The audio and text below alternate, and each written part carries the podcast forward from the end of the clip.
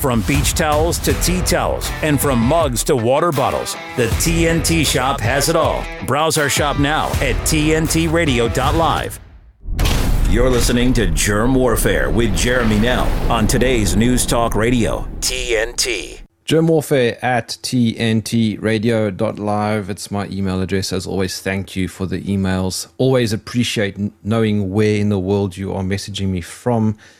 It's a bit cooler today, 28 degrees Celsius here in Cape Town at the bottom tip of the African continent. It's been very hot the last few days. I think Greta Thunberg will be very happy to know that we've had some very hot weather, because she doesn't like cold weather. She is petrified of anything other than global boiling, because otherwise her narrative falls apart. So it is a little bit cooler. We had some rain last night, and really, really enjoying the sub 30 degree temperatures for my American listeners. I don't know what that is in Fahrenheit. I think around about 70 or 75 thereabouts, I think. I don't know what the calculation is. I can never remember. It's like what multiplied by 2 minus 10 or add 5. I don't know. Whatever it is. Jump into the live chat as always. Say hi. And if you are watching via the video feed, it's a great pleasure to have you joining us. TNT's website's got all the links where you can find the downloads after the show, the videos, sound bites, all that sort of thing. But for now, Alex and Joel and I will be with you for the next hour. My name is Jerm. This is Jerm Warfare, the battle of ideas.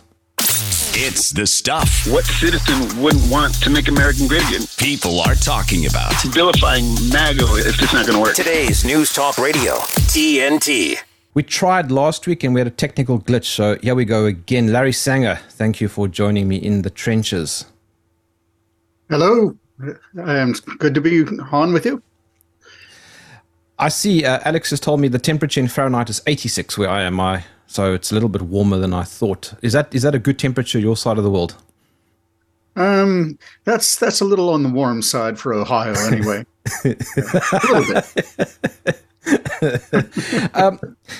bit. Larry, so I mean, I think people know you as the co-founder of Wikipedia, but I mean, before we talk about that, what's your background? Well, all of my college degrees are in philosophy, so philosopher by training. I grew up in Alaska, and I like to play Irish traditional music. I've got a couple of boys which are homeschooled, one of them about to go to college. And now I'm working on something called the Knowledge Standards Foundation. We're building basically a way to network all of the encyclopedias in the world together, to make a sort of a super Wikipedia, a collection of all the encyclopedias, essentially.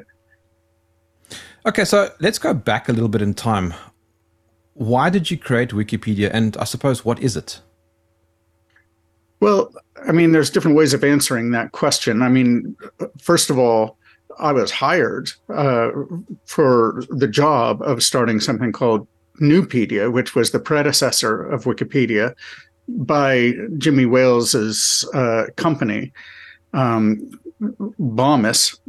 A lot of these details are like most people wouldn't know about, but Wikipedia actually emerged out of a for-profit company. And it was itself originally going to be for profit.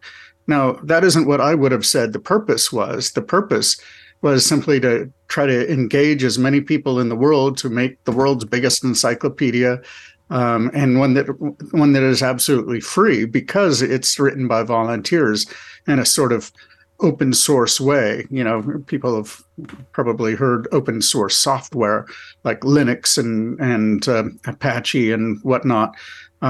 Well, this does for content. It does for encyclopedias in particular, what open source software does for software. So that was the vision. But then what happened? Well, That's another good question. I mean, a lot of things happened. I think it was essentially taken over. The project was essentially taken over by people who recognized its propaganda value, and they used it for that purpose. But there's a lot more to be said. I mean, really, what do you want to talk about? Really, is the question. I mean, one could talk about the how Wikipedia began in its first years by being fairly neutral, to within, I would say, 5 years being having a decided left lean, but still fairly neutral, to where it is now, where it is at least on socio-political topics, very, very much on the left. Yeah, I remember when it came out, it was very exciting at the time, and I remember everybody saying, "No, this can't work. When everybody can edit it, things can go horribly wrong." And would you mind explaining to me how you envisioned that model to work? The idea that everybody can edit it. Yeah. Well, it's, at least as far as that goes, it's something that I still believe in. The wiki model is very robust.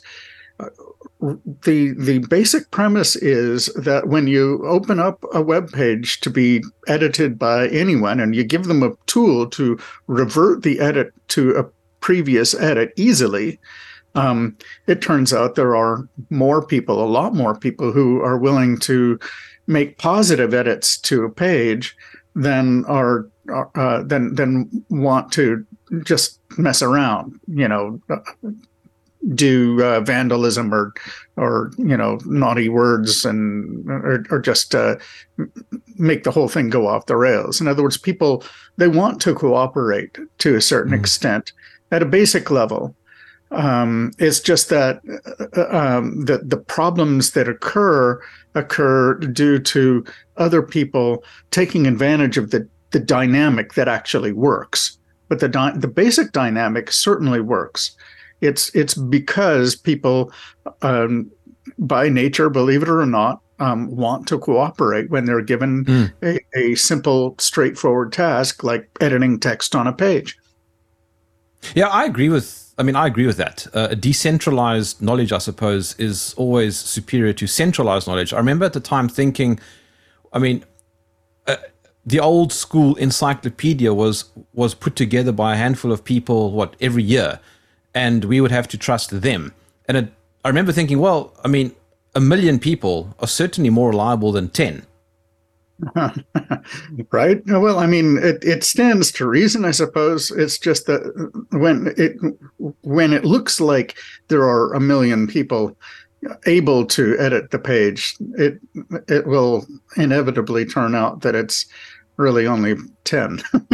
In other words, you can have a lot of people there able to make edits to the page, but once it becomes big and important enough, there are bound to be gatekeepers. And that is certainly what has happened with Wikipedia. Yeah, I noticed that a few years ago. There was some information on. So somebody created a page about me, and it's still there, but it's terrible. And I remember going onto it a few years ago to try and edit it. So I went and edited my own information, and it was reverted. And it was reverted to the original information, and I was given a message, or there was a message that appeared saying that I'm vandalizing the page and that I would be blocked temporarily. and then I said, but this is me. I'm the person. And they said, well, you'll need to prove that.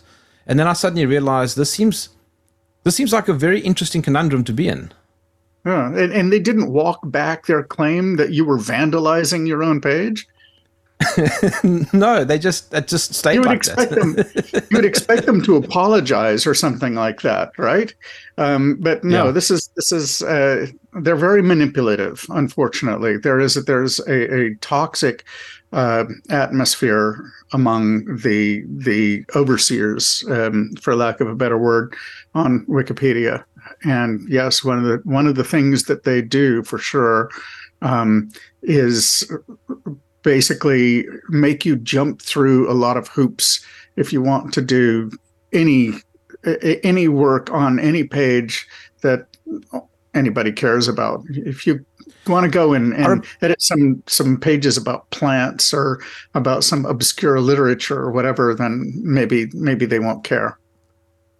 Is it that open source style or protocol that led a lot of universities to reject Wikipedia? Because I remember a number of years ago, there was still the stigma that Wikipedia is terribly unreliable, and so therefore you cannot use it as a source of information, which also made no sense because the sources would be cited at the bottom of the page. But I mean, does that still stand today, do you think? I think so. I think it really depends on the professor. Some professors, I don't know how common this is anymore, they'll actually have students go and edit Wikipedia.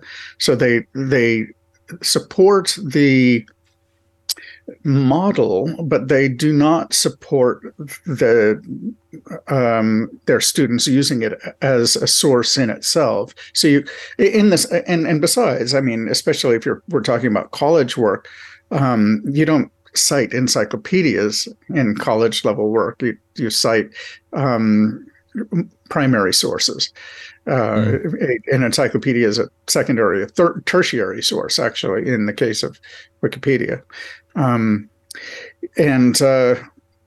So it's and that's for the most part, I think. I don't think that would have changed too much. But as I say, I think in the beginning, there were several strikes against Wikipedia.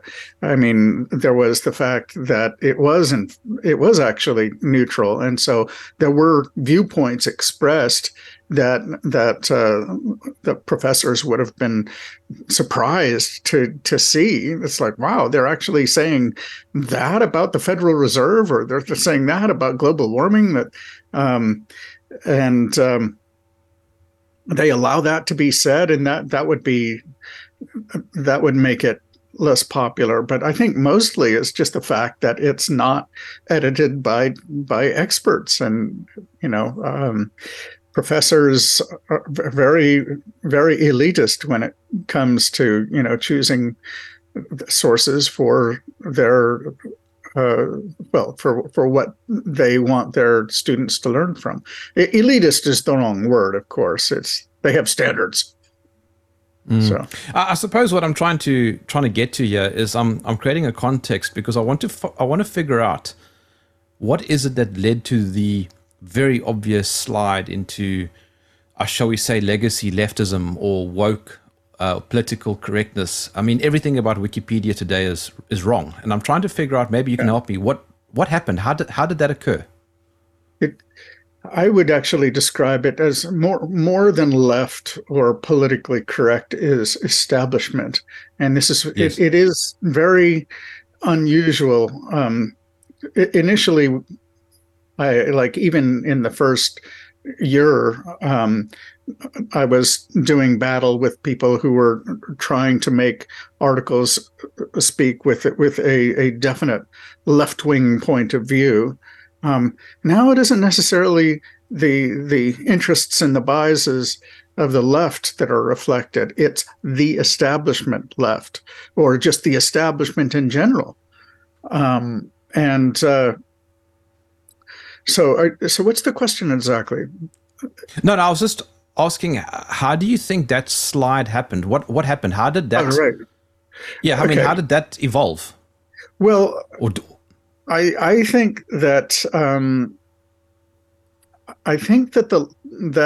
the establishment. So, and by that one could mean any number of different things, but certainly lots of college professors and graduate students. And I actually think probably any number of people in the intelligence community, PR people, they recognized it fairly early on as an institution that needs to be marched through. You've heard of the long march through the institutions. It's a phrase of the new left. The idea being that what the left needs to do, what communists need to do if they want to win the long war with capitalism, is to slowly, gradually, inexorably capture every single one of the institutions. And that would certainly include publishing. And, well, Wikipedia was emblematic of a new kind of publishing. And so very early on, the first two articles that were written about Wikipedia were in, of all things, the New York Times. I mean, before any blog, before anything, right? The New York Times and MIT's, what was it called? Technology Review.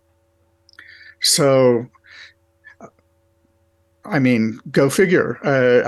I actually conjecture, and I don't have any solid proof. I have a very little solid proof. I have a little bit that spy agencies dominate, but I don't think I'm not sure. But why wouldn't they? Is really the argument, because it's their job. If they weren't doing that, they wouldn't be doing their job. I mean, they say that spycraft now is an information warfare. That's what they say it is. It's a battle for hearts and minds. And it is a battle to control the narrative at this point. You know, what easier and more convenient way to do that than on Wikipedia?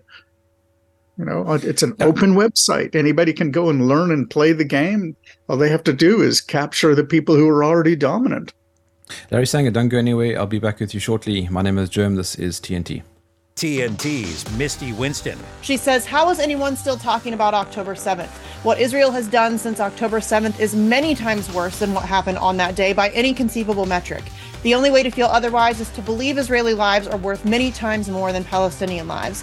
How is Israeli suffering still being centered over vastly less significant acts of violence 3 months ago, while exponentially worse violence and suffering is being inflicted by Israelis right this very moment? If your nation is attacked and you respond to that attack by immediately murdering thousands of children with incredible savagery, then you forfeit any right to expect anyone to give a shit that your nation was attacked. Israel responded to the Hamas attack by doing something much, much worse than anything Hamas has ever done, and in doing so, completely delegitimizing itself as a state and completely validating everything the Palestinian resistance has been saying about the state of Israel since day one. Misty Winston on today's News Talk, TNT.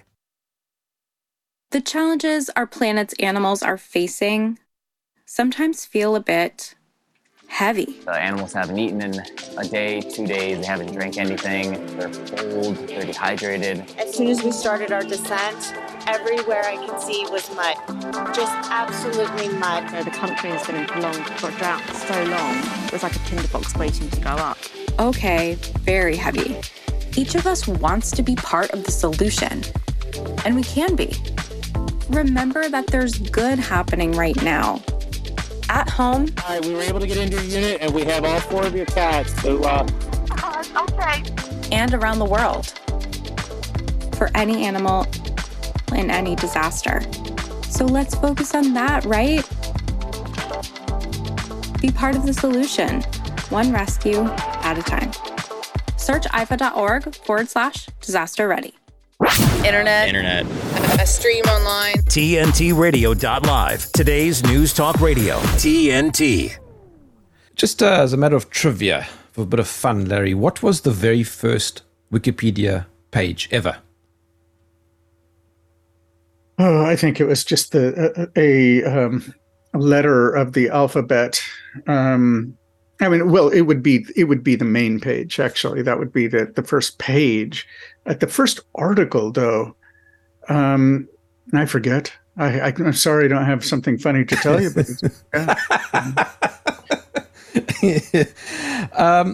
I suppose the problem with Wikipedia is, as you've pointed out, it's been taken over now by ideology. It's no longer about truth.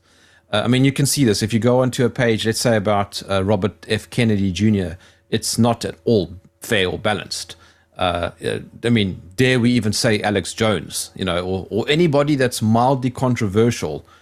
It just absolutely, you know, it taints them. It paints them with a brush that is obviously not based in truth or facts. How many people do you think these days actually edit Wikipedia? I haven't looked into it. I can give you ballpark numbers. I think that there are like 1 million people who have accounts. Of those, there are probably on the order of tens of thousands who have logged in and made at least one edit in the last year. The number of active editors, though, is more on the order of about 1,000, but don't quote me on that. I'm not too sure. And the number of administrators is less. It's officially more, I believe, but it's more than 1,000. I mean, but again, there's a fair bit of attrition there too.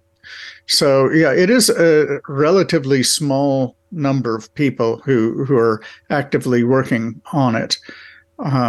So yes, there are pages even so that tend to be whiskered to getting a little long in the tooth if nobody happens to be interested in them. It does happen.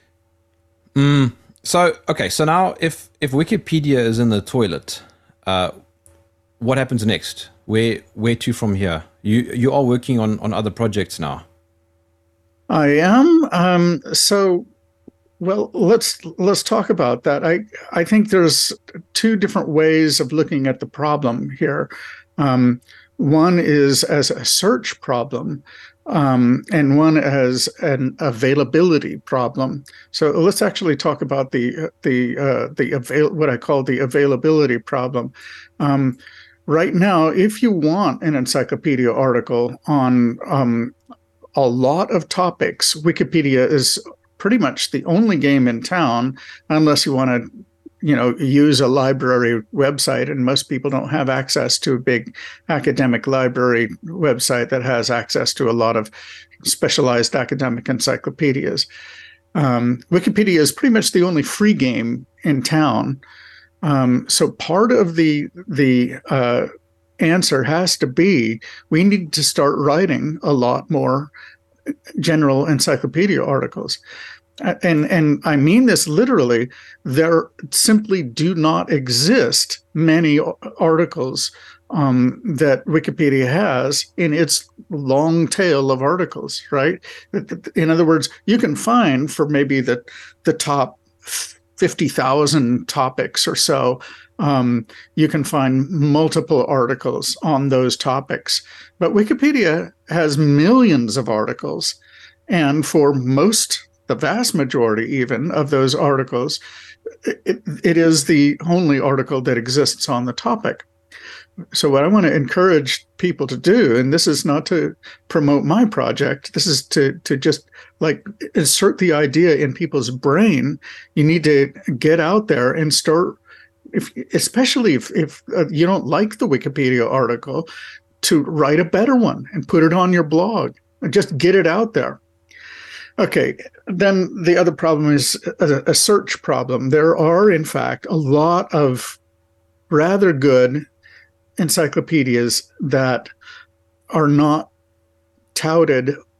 Some of them seem not to be noticed very much by any search engines, and of course this is notoriously true of a lot of blogs. You can write a blog post and none of it will never appear on the front page of any Google results, and so to solve that problem and to make a snapshot of all of the encyclopedias that is available for free in the world at a given time, we have developed something called the Encyclosphere, Actually, what I want to say is the Encyclosphere is a generic term, meaning the set of all encyclopedias, right? So think of it, the Encyclosphere. It's like the global collection of all of the encyclopedias. What we're doing is writing a standard, like a, you know, how there is an RSS standard for blogs, right? It's a technical standard that allows people to exchange blog posts. Well, we've written the ZWI standard, the zipped wiki standard for encyclopedia articles, which enables us to exchange encyclopedia articles throughout our little network called the Encyclosphere. A little bit growing, and it's not little in the coverage. We've got over 2 million articles represented from 66 encyclopedias and counting. And the idea is that when you've got all of those in one place, it's relatively easy for a decent programmer to write a search engine. So we actually do have a couple completely independent platforms for searching over that collection. And in fact, the collection is built in a decentralized fashion too. So, and the software that we use is open source. So you can go to EncycloSearch or EncycloReader.org in both cases, and just get an idea of what the Encyclosphere would look like if it weren't controlled, if it weren't filtered by Google or DuckDuckGo or Bing or whatever. So we're very proud of our work so far. It is very useful already, but yeah, we need more people involved, especially more programmers, to basically crawl all of the encyclopedias and make sure they're always up to date. Our collection is always up to date. So, okay, wait, if I'm following correctly, it's the Encyclosphere is essentially sort of all knowledge based on encyclopedias that get searched, and that would include even Wikipedia. It would, yes. Wikipedia is a subset of the Encyclosphere. Yeah, mm-hmm. And that idea is, that sounds a lot more reliable. Well, it should be. You would think if humanity is capable of writing a better encyclopedia than Wikipedia, well, it would be included. And we actually have tools. If you want to write in a WordPress blog post, for example, let's say you've got a WordPress blog just sitting around, you occasionally post to it, you can actually write an encyclopedia article, doesn't matter how long, in just the way that you want it to be, put it on your blog, and then install our software and push it to the Encyclosphere, and it will appear on EncycloSearch and EncycloReader. Now, what role does AI play? Well, do you mean in the Encyclosphere or just in reference work generally? I suppose both. Yeah, well, okay. Well, let's begin with the threat and the opportunity of AI in encyclopedias, just to begin with, because it's really interesting. I wrote a blog post about this last spring. It's on larrysanger.org called A Third Kind of Information Freedom or something like that. And basically the threat, the problem is probably LLMs, large language models, the chatbots essentially, are growing in sophistication. They will probably continue growing. They will probably get to the point where, and maybe you'll have to pay a fee to get one that is this good, but it will get to a point where you can ask it to write an encyclopedia article, and it will just spin one out for you, and it will be better than any Wikipedia article, any article at all, in fact, online. And that's, it sounds crazy. And certainly AI is nowhere close to being that good now, but it's growing really fast. It's getting scary good. And here's the problem. Basically, they can write anything they like. They don't like if the controllers of the chatbots don't like a certain point of view, it can be instructed to minimize that point of view.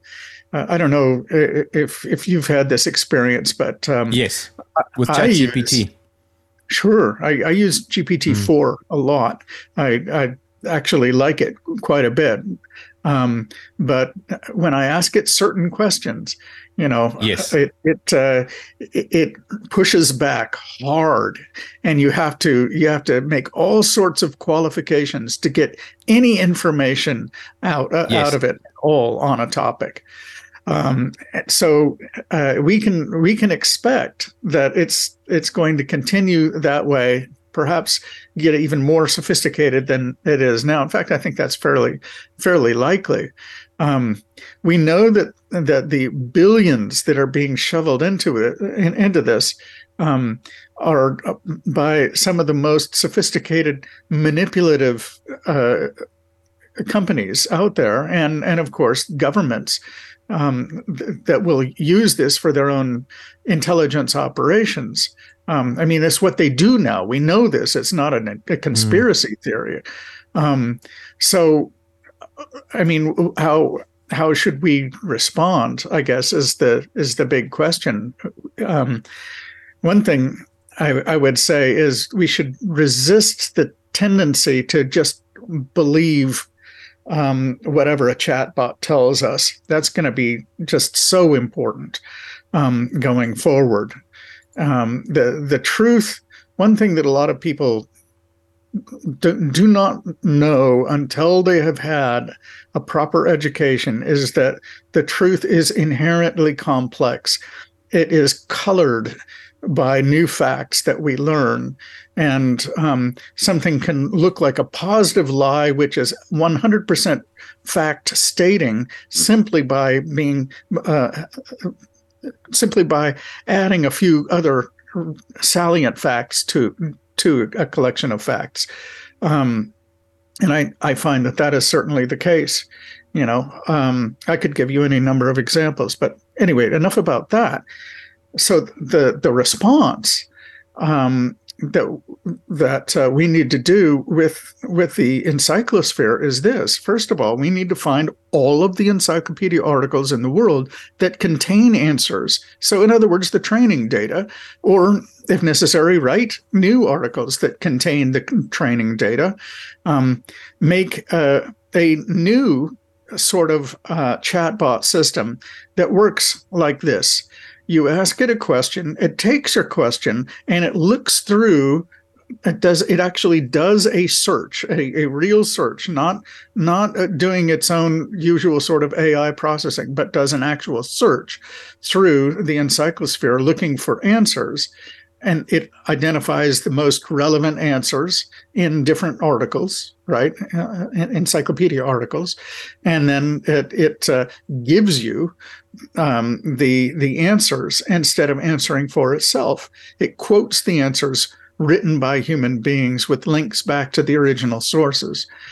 I think if that can be done, I think the jury is out a little bit about how well that can be made to work, but I think it can be made to work. It's easy to see how it could work anyway. Are you suggesting, Larry, that the collective human input will still be superior to whatever AI will bring in terms of knowledge, I guess? Well, I'm not sure about that, to be quite honest. I don't know.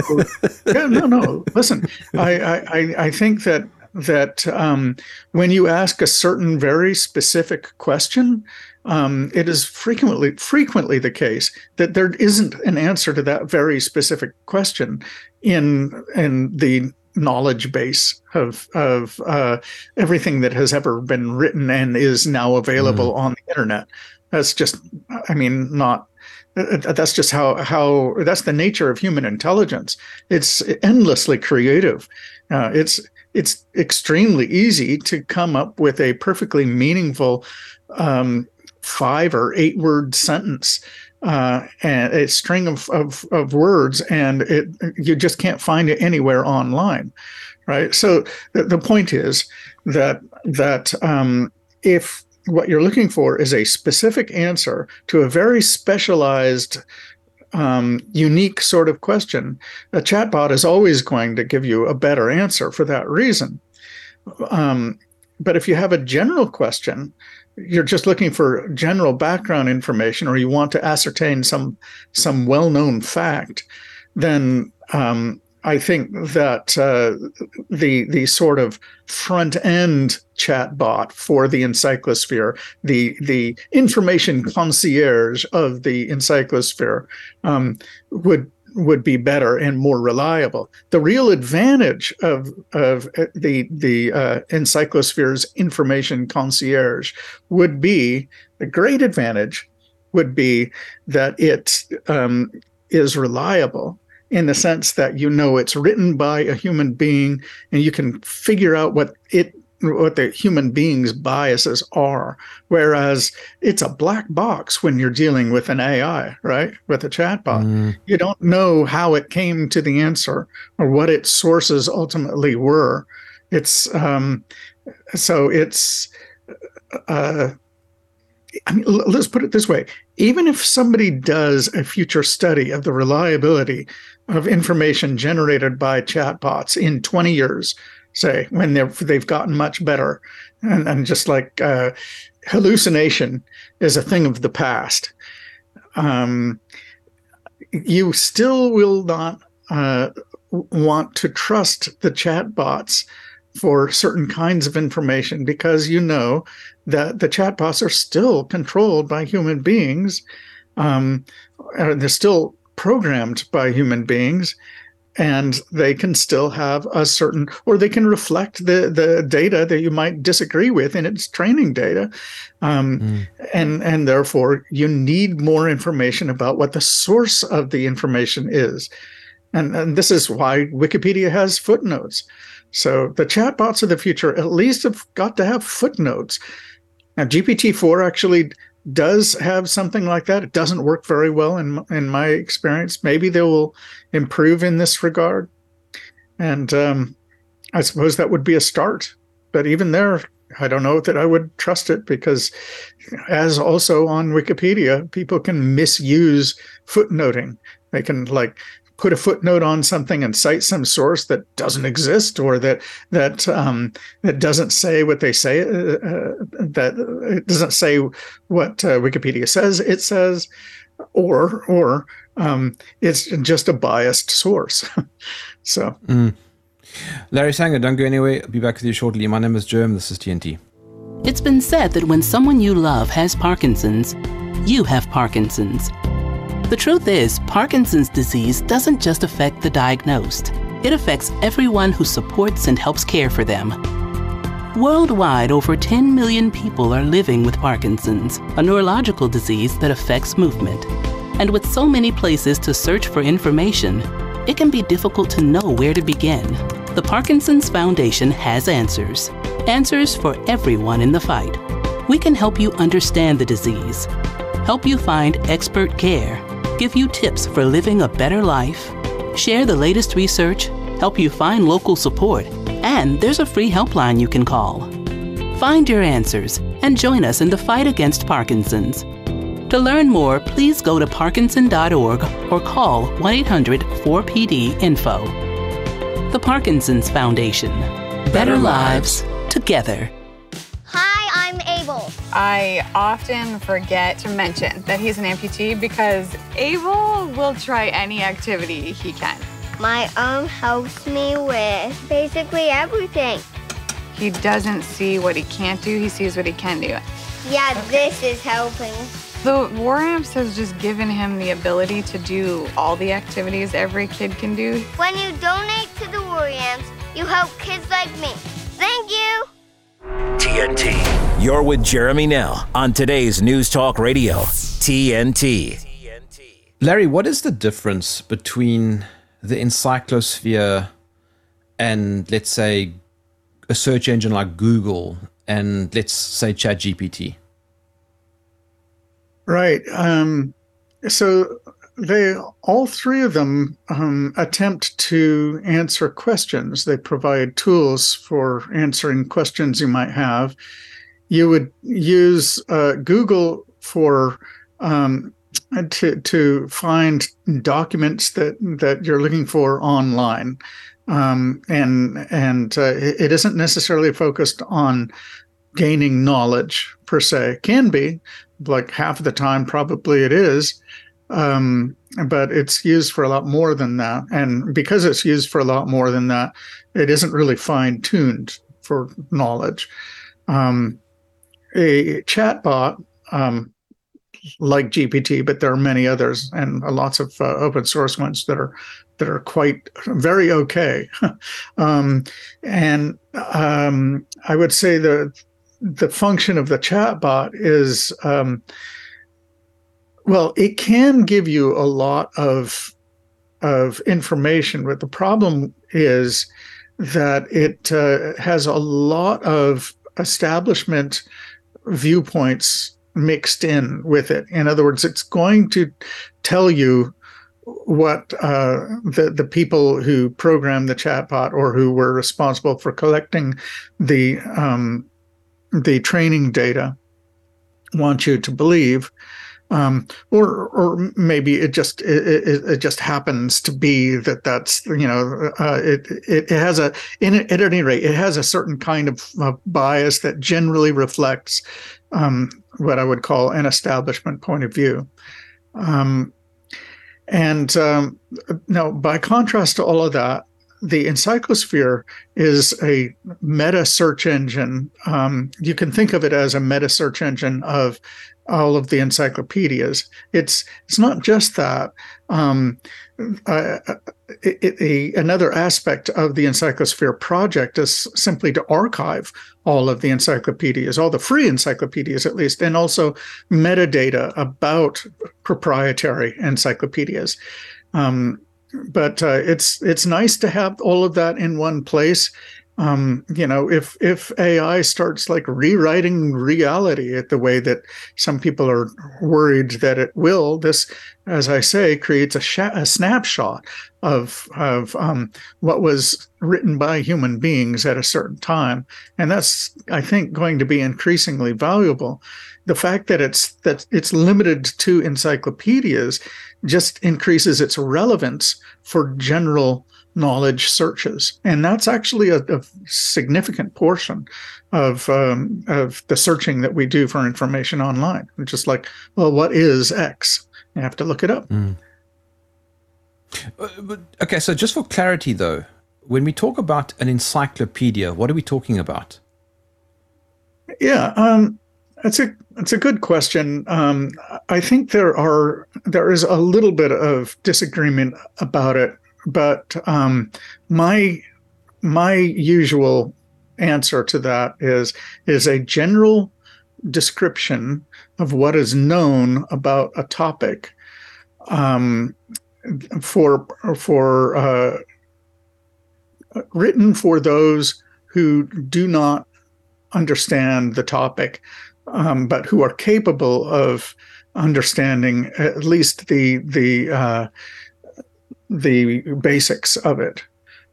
That's a rule of thumb, but there are some variants. There are some encyclopedias, like academic encyclopedias. They don't really try to introduce topics so much as document what is known or what is believed or what has been written about the topic. So there is more like knowledge documentation more than a knowledge introduction. But something like Wikipedia is supposed to be giving introductions to different topics. So one thing that it doesn't do, generally speaking, it's usually distinguished from dictionaries, and dictionaries give the meanings of words. Encyclopedias often do that, but they usually do a lot more. And there is a distinction to be drawn between the meanings of words and facts about the things that the words are about. So you can like give a dictionary definition of lion, right, without sharing very many facts about lions, for example. So and there's a lot of other distinctions to draw there, but. Well, okay, so but in terms of the Encyclosphere, would that include, let's say, biographies that are on blogs? I think it should. So when I say a collection of all the encyclopedias, really what I mean is all of the pieces of writing that resemble encyclopedia articles. So that would include definitely some reasonably objective bio that somebody might have written about himself, even on a blog. Yeah. For sure. Why not? That's exactly the sort of information that I'm looking for when I am looking for information from an encyclopedia. Now, of course, people are capable of disagreeing there. Say, well, no, an encyclopedia has to be objective. If it's not objective, then it's not an encyclopedia. So if you wrote an article about yourself, it's not objective. So how could it be an encyclopedia article? Well, I tend to be a big tent, and let people. Just give people the information that they need to judge the information, right? And then leave it up to them. But certainly, if we start like collecting articles that are written on blogs, we should say so in the search results. Like, this is right. This is from a personal blog, or this is from a group blog, or whatever. So what happens though when you allow that and you end up with the rather primitive consequence of just terrible spelling and terrible grammar? Yeah. And other sorts of problems. Well, I think the thing to do in such cases is very straightforward. There are going to have to be some human editors or some human editorial system at some point. Now, as soon as you start talking about that, though, the specter of bias looms again, and centralization. So I think that as part of the concept of the Encyclosphere that I've been developing, now we haven't actually worked on the software much on this, just some proposed standards for this, but there needs to be a decentralized encyclopedia rating and ranking system. And it needs to be decentralized in the way that the Encyclosphere itself is decentralized. I should be able to post according to a certain, say, markup language, right? A set of reviews of encyclopedia articles about things I know about and put it out there. And if people think that I'm a trustworthy person as a reviewer, then they could like add my reviews to their collection of reviews to trust. And then maybe a search engine of the search engines of the future of the Encyclosphere would be filtered by such ratings. So, I mean, it really all depends on how much participation there can be in a project like this. Larry, is bias actually a problem? Let me ask that differently. So I'm a Christian. Uh-huh. And with that comes a framework of values that I wake up with every morning of my life. I'm obviously going to be leaning towards those when I look for certain information. Now, I know what to expect by and large when I go to Wikipedia. So that doesn't bother me. I can just dismiss what I find doesn't suit my own biases. I suppose what I'm asking is it actually a problem to have biases? Well, I think it depends on the kind of searching that you're doing. Like I also am a Christian, and I do no small amount of reference lookup about like Bible stuff.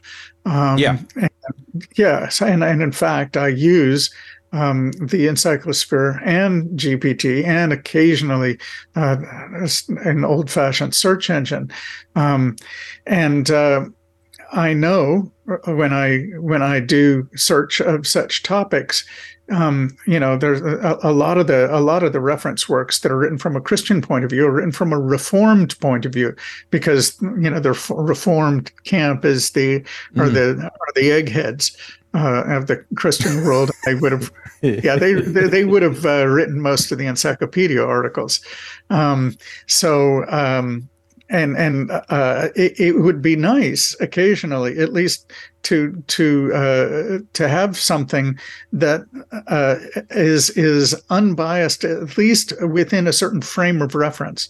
Yes. So I wrote a long essay, which can be found for free online in a couple of places, called "Why Neutrality," and it's like 50 pages long. There I addressed the question whether bias is even, or rather whether neutrality is even possible, because, it's possible to make a certain sort of argument that, that even if you try to represent all points of view on a certain disputed question, generally speaking, you still limit yourself. Like you can write an article about gun control. But if it's written by an American for an American audience, it's going to be restricted mostly to American points of view on the topic, which would look extremely biased to most of Europe, say. So isn't that a problem? It kind of depends. I think that when you are developing your beliefs, generally speaking, you should have all of the relevant information, and it should be up to you to decide what you're going to believe once you've been given all of the relevant information. It respects your judgment. Let's put it that way. This is like the hard, challenging approach to belief formation, right? Yeah. I mean, this is the weightlifter, the intellectual weightlifter approach to doing it. It's like you have to take everything on your shoulders. You have to be responsible for understanding the background that you need to understand. So I would say that, generally speaking, sometimes, yes, I just want a Christian point of view on a certain Bible topic, for example, right? And that is very clear. But sometimes I specifically am looking for, views critical of Jesus in the first 3 centuries the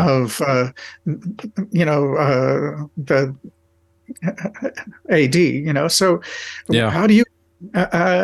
How do you get your hands on that information except from an unbiased source? So the Encyclosphere, so to speak. Sorry, I'm jumping in now, Larry, because if you look at the time, we are almost clean out. So I want to quickly give you the opportunity to promo the new project, if you don't mind. Okay, sure. Thank you. I would encourage everyone to go to EncycloSphere.org and please sign up for our very occasional newsletter. We don't try to sell you much. We don't try to beg for money much. It's mostly just progress reports. And if you are at all intrigued by the sorts of things that I've been saying, and you're a developer, then we'd want to talk to you at our Mattermost account, or Mattermost instance. It's mm.encyclosphere.org. The main website is EncycloSphere.org. That's the website of the Knowledge Standards Foundation, but it's all about the EncycloSphere project. And if you just want to do some cool searches, just try it out. Go to EncycloReader.org. And for a version that includes all proprietary encyclopedias, it'll be EncycloSearch.org. Larry Sanger, wow, what an absolute pleasure chatting to you. Thank you for joining me in the trenches. I will definitely have you back if you don't mind. This is a fairly big topic. I want to cover some more of this sort of knowledge information sphere thing. But for now, sure. Send me an email. Jerm Warfare at tntradio.live. I'll catch you tomorrow. On behalf of Joel, Alex, and myself, my name is Jerm. This is Jerm Warfare, the Battle of Ideas.